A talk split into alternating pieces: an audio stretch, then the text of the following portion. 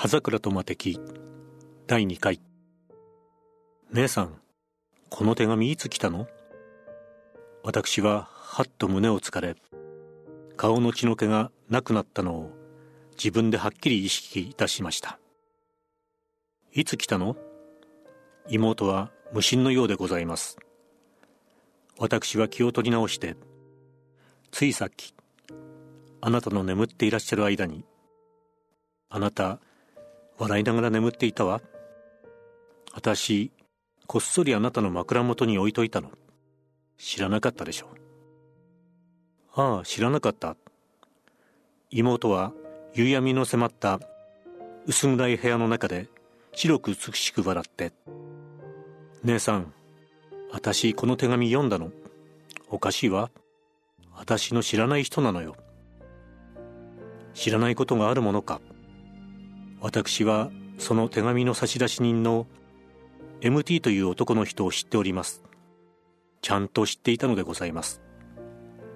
いいえお会いしたことはないのでございますが私がその56日前妹のタンスをそっと整理してその折に一つの引き出しの奥底に一束の手紙が緑のリボンできっちり結ばれて隠されてあるのを発見いたしいけないことでしょうけれどもリボンをほどいて見てしまったのでございます。およそ30通ほどの手紙全部がその MT さんからのお手紙だったのでございます。もっとも手紙の表には MT さんのお名前は書かれておりませぬ。手紙の中にちゃんと書かれてあるのでございます。そうして手紙の表には差出人としていろいろな女の人の名前が記されてあってそれがみんな実在の妹のお友達のお名前でございましたので私も父もこんなにどっさり男の人と文通しているなど夢にも気づかなかったのでございます。きっとその MT という人は用心深く妹からお友達の名前をたくさん聞いておいて次々とその数ある名前を用いて手紙をよこしていたのでございましょう。私はそれに決めてしまって若い人たちの大胆さに密かに舌を巻きあの厳格な父に知れたらどんなことになるだろうと身震いするほど恐ろしく。けれども一通ずつ日付に従って読んでゆくにつれて私までなんだか楽しくウキウキしてきて。時々はあまりの他愛なさに一人でクスクス笑ってしまっておしまいには自分自身にさえ広い大きな世界が開けてくるような気がいたしました。私もまだその頃は二十歳になったばかりで若い女としての口には言えぬ苦しみもいろいろあったのでございます。三日余りのその手紙をまるで谷川が流れ走るような感じでぐんぐん読んでいって去年の秋の最後の一通の手紙を読みかけて思わず立ち上がってしまいました。雷電に打たれた時の気持ちってあんなものかもしれませぬ。のけずるほどにぎょっといたしました。妹たちの恋愛は心だけのものではなかったのです。もっと醜く進んでいたのでございます。私は手紙を焼きました。一通残らず焼きました。MT はその城下町に住む貧しい歌人の様子で卑怯なことには妹の病気を知るとともに妹を捨てもうお互い忘れてしまいましょうなど残酷なこと平気でその手紙にも書いてありそれっきり一通の手紙もよこさないらしい具合でございましたから。これは私さえ黙って一生人に語らなければ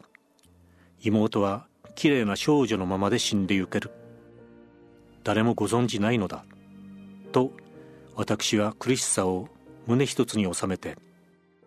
けれどもその事実を知ってしまってからはなおのこと妹がかわいそうでいろいろ奇怪な空想も浮かんで私自身胸がうずくような甘酸っぱいそれは嫌な切ない思いであのような苦しみは年頃の女の人でなければわからない生き地獄でございます。まるで私が自身でそんな浮き目にあったかのように私は一人で苦しんでおりました。あの頃は私自身も本当に少しおかしかったのでございます。姉さん読んでごらんなさい。何のことやら私にはちっともわからない。私は妹の不祥事を真から憎く思いました。読んでいいの？そう小声で尋ねて妹から手紙を受け取る私の指先は当惑するほど震えていました。開いて読むまでもなく私はこの手紙の文句を知っております。けれども私は何食わぬ顔してそれを読まなければいけません。手紙にはこう書かれてあるのです。私は手紙をろくろく見ずに声立てて読みました。